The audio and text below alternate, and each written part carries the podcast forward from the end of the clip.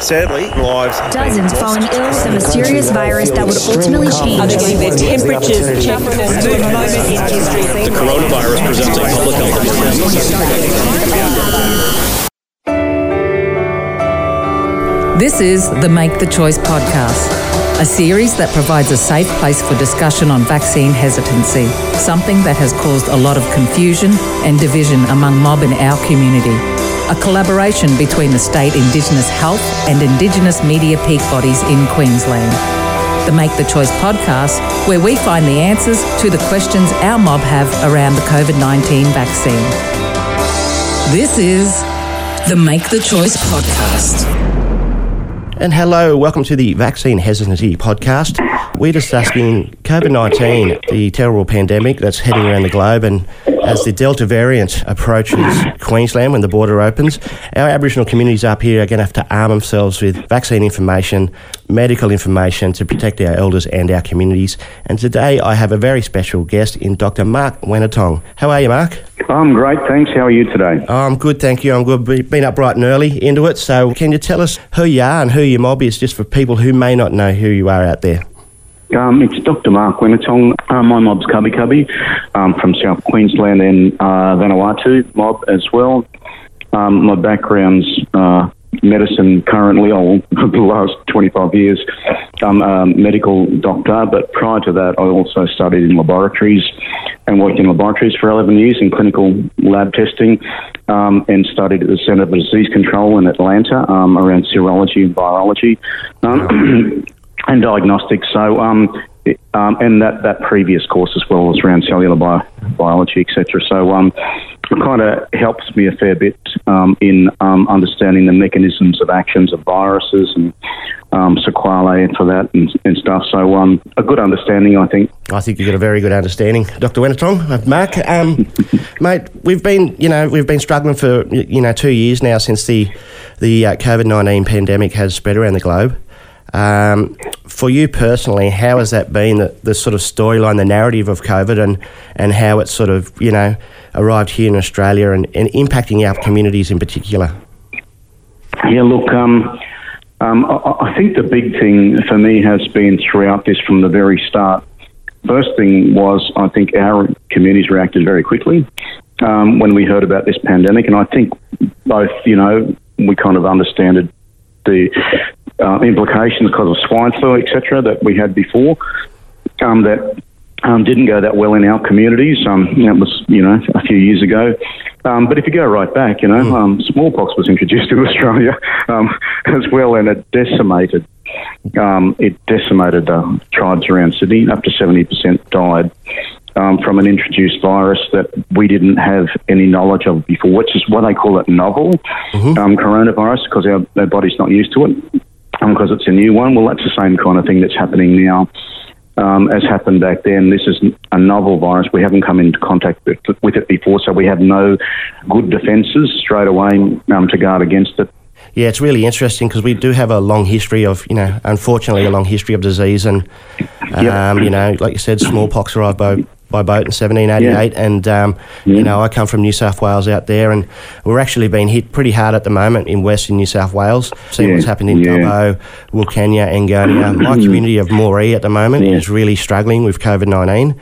Um, I've been talking to mob out there firsthand, and and you know, like there's a lot of skepticism around COVID and whether our mob could get it. Like remember two years yeah. ago, like we won't get it and this and that. And what's your what's yeah, your look, thoughts around all of um, this? Well, this this kind of fits with the, that narrative that I started with. So early on, we closed off communities, and being in bubbles protected us, mm-hmm. and we were very good at that um, Biosecurity Act and everything like that.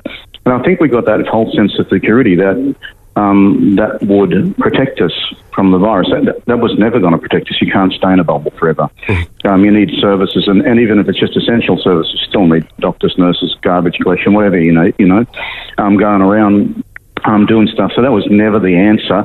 That was a short term way of trying to, what we used to say, flatten the curve, you know. So yeah. um, when we did get it, it wasn't as intense. Um, um, but now uh, that Australia is starting to open up more, and now that we know from the experience of Western New South Wales um, that if it does get into our communities by any means, um, it will be devastating. Um, and look, I, I, don't want to be a doomsday kind of a guy, but um, but we have to be I'm- realistic, I'm don't we? Scared. Yeah, yeah. I'm, I'm seriously worried. I'm very, very, very, very worried. I don't think we have the health infrastructure to handle um, large outbreaks like that. Yep. um, particularly in remote areas. I don't, don't think we have public health infrastructure to handle things like that, properly retrievals and everything else that we need. So, look, um, I think we've we've come so far. We did really, really well. We only probably had less than 200 people. Um, that were infected Australia wide up until the New South Wales outbreak. Yes. And then suddenly we went up to 4,000 um, with multiple deaths. This is a story we need to listen to for the rest of our mob across Australia this this virus, um, if it gets in and when it gets in, um, will be pretty devastating unless you know we take the right steps now and kind of like our our only way out um, at the moment is is getting our vaccination rates up. Yeah, yeah. And how do we, you know, one of the things I've been struggling with up here is how do we get our Queensland mob to listen to our New South Wales mob and that experience? Because I know firsthand because I've got family members directly uh, impacted with COVID 19. They're in hospital at the moment, they've got it. But i what I'm seeing is Queensland, there's still a bit of a scepticism around it, and it's you know it's not until it- you're on your doorstep, and this has happened in Moree as well. Like everyone's rushing Yeah. out now to get vaccinated, but I'm trying to get the message up here to Queensland. Don't wait, because people Yeah. will die. You will lose elders. Yeah. You'll be stuck Yeah. in motor homes like they were out at. Yeah. Um, and as you said, you know, very low infrastructure, uh, health infrastructure in communities, the further north and west that you go in Queensland. Uh, yep, and look, um, us, you know, this is the important thing for us to understand as Aboriginal people is that we are the most vulnerable to this virus, um, both in terms of spread very fast because we have dense, you know, like we have big families and small houses, basically, or as we like to say, the houses are too small for our families. 'cause we choose to have big families, you know, and we choose to let Uncle Charlie stay um, for the next 10 years after that funeral he came for. um, but um, all that stuff, you know, and that's, that's, that's fine. But what it has meant in Western New South Wales is that the density of living means that young kids and old people and middle aged people are in close contact a lot in households. That's not the same in mainstream households. Um, so um, this is um, for us, and we have a lot of old people and older people with chronic disease. So we actually have lots of young people with chronic diseases as well. Um, um, these days, so they're the most vulnerable groups um, for this virus, and um, we really do need to be able to protect them as best we can. And and this kind of, you know, to me is kind of cultural in a way. You know, in, in the old days, what did warriors do to protect, you know, the old people and the women and children in the middle? You know, um, Yeah, warriors exactly. stood around the outside and stepped up um, and um, uh, took the, you know, um, took the fight to the enemy, and that's kind of, I think, what we have to do with this as well to protect our old people. Um, is to be those people that we have, we are culturally, um, and, and look, I, you know, I deal with um, vaccine hesitancy a lot, and um, with our mob, and it's just, you know, people are just scared and they're worried, and um, things. Uh, I I think you know, governments and health like us have bungled up some of the um, um, rollout and implementation. We've changed vaccines, we've changed rules. State and territories been fighting with the feds. It gets very confusing for people, you know, to, to know what the hell's going on, and Yes. um, and then they've got all this constant barrage of this weird. Um, and I've got to say, this is white mainstream social media um, that people are listening to, and that drives me a bit crazy as well. Because um, we we have, you know, like a whole lot of black Aboriginal and Torres Strait Islander um, health scientists, health professionals who are giving good advice. And, you know, if you don't trust the white system, trust our mob at least, you know. That's why we studied sciences, and that's why we can apply it both culturally and socially and medically um, so we can help our mob. And, um, um, but people are kind of buying into um, these kind of this Bible Belt stuff coming out of the US and stuff like that. And um, Yeah, it's really weird, honest- isn't it? Mm. I, I, Oh, find it quite fascinating because you know we, I'm, a, I'm a journalist, and some of our investigations with other journalists is that information actually comes from far right groups, oh, and, look, and our mob are sharing it and buying into it, and we're going, hey, you know, Oh, I've had to say that to people. You know that tweet you just said, that thing you just sent me on Facebook. Have a look at that site.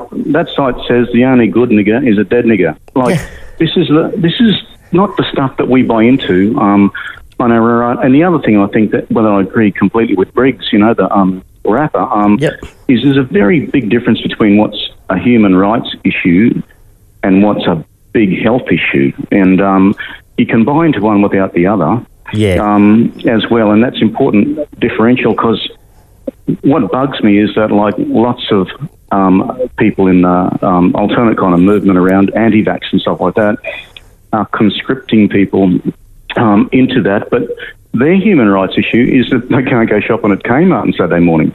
Yeah. Like our human rights issues is we've got 200 years of dying 20 years earlier than other people. Um, and we've got poor infrastructure. We've still got over incarceration. Our kids are being locked up. I don't know why we're buying into some kind of middle class white human rights issues when they've never bought into ours. Yeah, that's a Um, really good point. Uh, you know, and I it just it, it just bugs me like that we all jump on that bandwagon, or some do anyway. Um, and and the secondary point is, I think, um, is that oh, like traditionally we, we've always been communal people. Like it hasn't always been about individual rights. It's always been about the good of our whole community. And um, I don't know how we for, can forget that, you know, um, and not lose our culture and the way we are. So um, that's you know kind of been my take with some of those issues. And I guess the other thing, which is a bit harder to um, um, articulate, but um, um, but I think even for people who think there may be a bit of a risk, um, there's always been a risk in protecting our communities. And if there, it was another mob attacking us or whatever, you know, we didn't stop because there was a risk of getting speared Yes. um, and dying. we, we, we, we were worried, you know, we, we, we had our warriors out front and they always took risks. Yeah. Because that's what leadership does. And um, That's a really all good I can point, say Mark. about that. You know, look, the, the only other thing to say about that is we, we you know, there's higher risks of eating um, deep fried chicken, you know, um, on our health than the vaccine will cause. And um, you mob up north love that fried chicken up there too.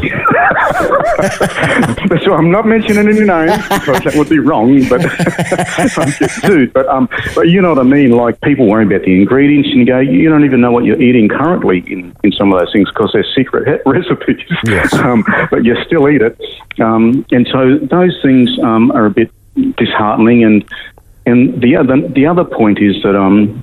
Um, I follow through on all of the um, vaccine information that comes through on social media, anti-vax Yep. um, included, and um, weird and wonderful things included. And I, I haven't found found anything that I could trust so far, and that includes gammon people wearing white coats and hanging stethoscopes around their neck when they know they've re- been retired for 20 years or they're a vet. um, you know, um, there's so much misinformation there, and you just can't trust them. And even a couple I've followed through that had, you know, there's some, there's been some good science around the critiques, and that, that's what we should have. We should have critiques of vaccine um, effectiveness and uh, complications and things like that. And so that's a really good thing. But honestly, some of the ones that are being quoted around science have a very big conflict of interest because they're promoting another product Yeah, that's um, right.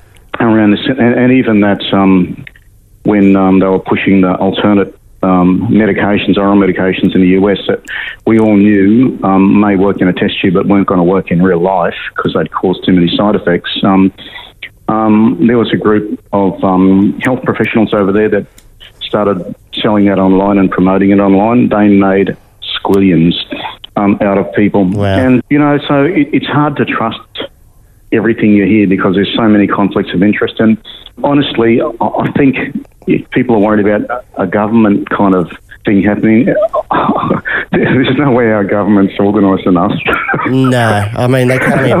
um, do anything. I mean, look at look at Scott Morrison over at um, COP26. I mean, I don't think he's smart enough to have any vaccine influence or manipulate any vaccines.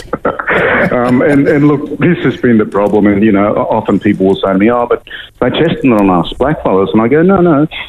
It got tested on a billion white people um, before us in Europe, and then even that private boys' school in Sydney got the vaccine before the Western Yeah. New South Wales mob did. Um, a lot of mob just sit, did sit back and just naturally wait just to see what happened. I mean, Yeah, you know, yeah. I was probably a little bit guilty of that too. I was just like, I'm just going to sit back and just wait for a bit. And I was also a little bit scared of needles.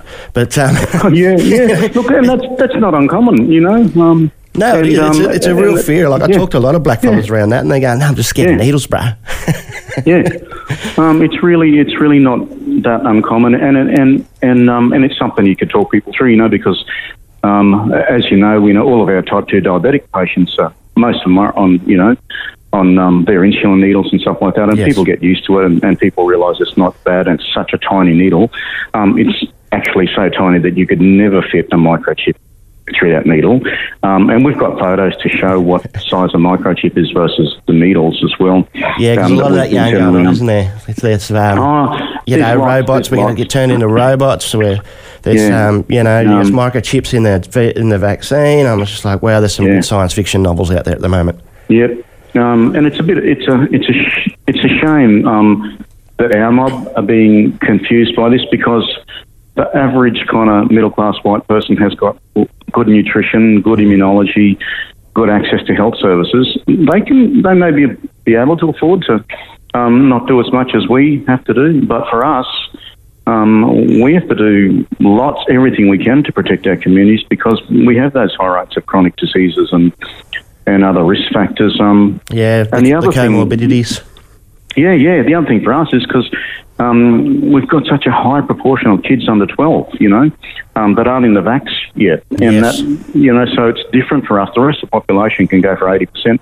We need to be 90 to 100% um, vaxxed if we're going to be protected. And um, sooner or later, probably the under 12s will get vaccinated as well. Um, and that's, uh, I think, happening already in the US. Um, so we'll wait for them to test it, and then um, if it's good, we'll we'll probably follow suit at some stage. But for us, you know, our households comprise of lots and lots of kids.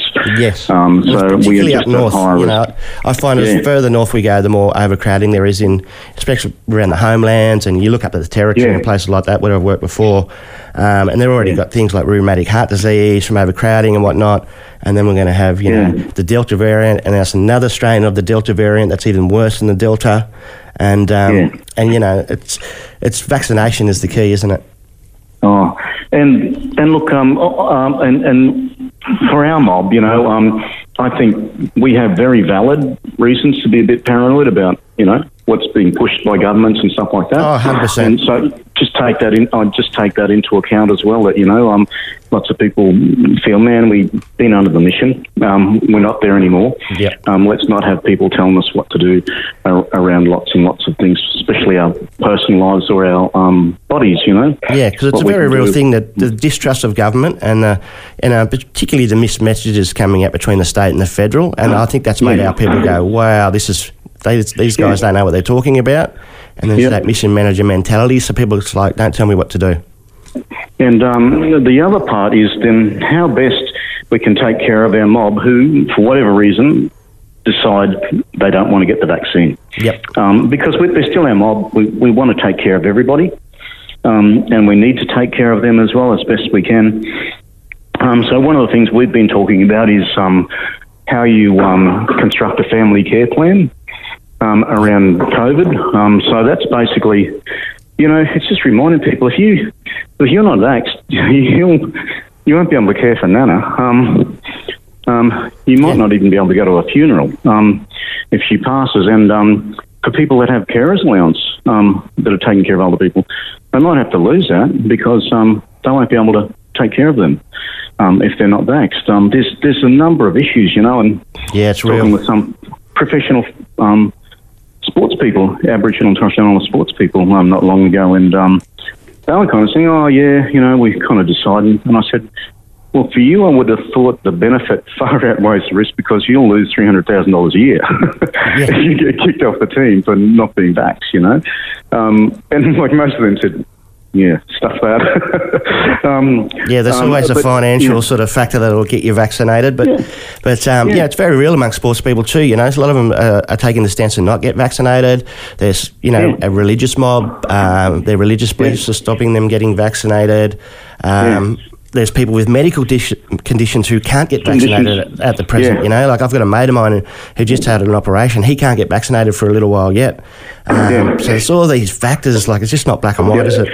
And I think it, what confuses people a little bit as well is that um, they think, oh, you know, if you've got a medical condition, um, you shouldn't get vaccinated, which is the complete opposite. So, as you're saying, there's unique circumstances where people have some very specific, fairly rare um, conditions um, where they can't be vaccinated. But Um, for the rest, um, you, you, actually, if you're on renal dialysis, um, if you've got type 2 diabetes or heart disease, you, you're the ones that most need to be vaccinated because um, that's, the, that's you're the ones that will protect the most. Um, so, um, and, and we've had those discussions at a community level a lot with people because they just went, oh, no, we thought, you know, um, be bad for them to get the vaccine. We're going, no, no, they're, they're the target group. um, so it's trying to get those messages across um, as well, and um, um it's it's.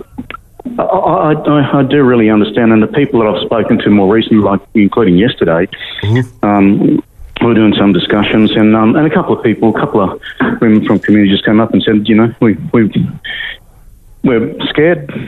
Um, what do you reckon? Is it good or not good, you know, from a black doctor's perspective? And so we had a good yarn about it, you know, um, and they they certainly said on balance, yep, definitely, yep. Um, we'll get vaccinated. Um, and I think the good thing about our mob is that we're survival people. um, our culture is about survival. We're not stupid, you know. Yes. Um, so um, it's about our survival here. That's and, a really um, good point that you make there, Mark. Too sorry to cut in, but just no, you're right. listening to the black health professionals, listening to our frontline workers, listening to people like yourself, listening to you know our, our nurses out in community. These are the ones that know, and you know, like I just want to really reinforce this point of, you know, this this information that comes from yourself and the, having these conversations with local mob, real conversations, that changes the game for us, doesn't it? Oh, look, it does, and I think people, most of our mob, understand that pretty much every black Aboriginal Torres Strait Islander health professional I know did health because they want to help their mob, you know? Yep. Like, there's none of us sitting around saying, oh, well, this could be bad, but we're still going to push it on our mob. No, we studied this and we studied health science and medical science um, for the betterment of our, our of our mob. Um, and I think you can trust us um, in these kind of situations because um, we kind of know more than the other health professionals. yeah. in in that sense, if you know what I mean. So, um, um, and some of us do know heaps more than the other health professionals. So, um, we're not um, we're not just puppets for government or anything like that, or health systems. Um, we're doing this because we know the science, um, we know our mob, we know the risk factors, and we just want our people to be safe. You know, again, I, I keep harping on about the, the New South Wales experience, particularly out west, but, you know, um, I saw firsthand our mob get sick out there, and particularly those with comorbidities. Um, you know, and, and that was a really big, really big thing because we do struggle you know, a lot of us out west, we do struggle with health issues, and you yeah. know, whether it be blood pressure, heart disease, um, you know, effects from alcohol and drugs over the years, things like this, right? And then as soon as we get another layer of, of sickness through the Delta variant, that seems to drop a few of our mob. Oh, really totally impacts on them. Really impacts on. Well, I'm talking ventilators. I'm talking ICU. You yeah. know, none of this laying in bed at home with the flu. It's it's really bad. Yeah, yeah, and I, I think people have, and all of us, including me, um, and to be honest, like um, at the start of this and the start of the new vaccines, I was hesitant enough to go to myself, hey, I have to make sure this vaccine's safe for our mob. Um, so I went into the, you know, cellular biology of how these mRNA and DNA um, vaccines work, etc. Yep. And um, and um, i was more than happy with the technology um, and the way it's developed. And people say, well, how did it happen so fast? And you go, well, because we had the entire world scientific community yes. funded um, fully um, to do this very, very quickly. And we could always have done this very, very quickly. Probably should have done it for TB and malaria as well in the past. But, yeah, but um, companies are opposing each other, aren't they, and trying to make money and get the first vaccine. And whereas this one is oh, totally yeah, different yeah. because the whole world's community coming together to, and plus the technology we've got now is very different to what we had in the 50s oh. and 60s, right? And, and that's the other thing because because we can reproduce this in laboratory now. Um, the the specific bits that we need very, very fastly we can replicate um, to make vaccines, and that's a lot faster than the old ways of making vaccines. So um, there's a whole lot of reasons why it could happen very fast. Um, and as I've said to other people, honestly, if Australia put that much intensity into Aboriginal health, we'd probably all be healthy by now. um, but um, um, but it's going, you know, and don't get me wrong, it's good to be investing in this. It, it's a major issue. Um, but it shows that we could actually do a lot more with most things if we invested and resourced and got a lot of good minds working on it um, at the same time. Yeah, very much so. And you know, remove the uh, the profiteering of big pharma to um, actually look after human health would be a a, huge, a monumental shift across the world. Yeah. Um, and um, and look, you're never going to stop big pharma being big pharma. Um, but you, you also got to remember that um, all of the alternate um, medicine just as corporate as pharma. Um, um, you know, including nutritional supplements Yes. and all that. Yep. Um, so they they might kind of market as health foods and stuff like that, or health and blah blah blah. But um, their their marketing is same corporate. Um, so you, you know you, you can't really. Um, you, you've just got to understand from a um, clinical and medical perspective which ones are the best treatments from you know good trials and stuff like that, and make a decision based on that, which is what we try and do in in health and medicine. Um, um, with these big corporates and drug companies, you know, um, always trying to look for the next breakthrough. And, and you know, that's still, um, that competition has been great because it's mean we've had, you know, lots more good medicines developed. Um, and just finally, Mark, I guess uh, we'll start to wrap it up now. I know you've got another appointment soon. Um, very busy, our doctor. But, you know, in terms of vaccine hesitancy and um, getting the right information and, and increasing, I guess, the vaccine rate for our mob up here in Queensland, uh, what do you have to say around that to our mobs? Just speaking directly as a black doctor to black mob. Um, look, um, honestly, um, brothers and sisters, I think this is potentially one of the biggest health risks we've faced as an Aboriginal and Torres Strait Islander community. Um, um, and it has the potential to be very bad. Um, but we also know that we are smart, resilient people. Um, um, so we've faced things like this head on before and um, and overcome them. You know, everything from poisoned water holes to you know massacres and stolen children, etc., as well as smallpox. Um, we can we can handle this, but we need to stick together and we need to do what we know is culturally right, the right way to do things, and that's to protect our communities. Um, and um, as far as I'm concerned, the benefits of the vaccine for us are much, much higher than they are for the rest of the population. Um, so for us, the benefit risk um, ratio is, is very high on benefits um, compared to the risk of the vaccine. And that's what I'd say is that for us in our mob, I think it's the only way to go. Um, currently, it's the only way that we're going to get out of this without having a lot more um, deaths in our communities.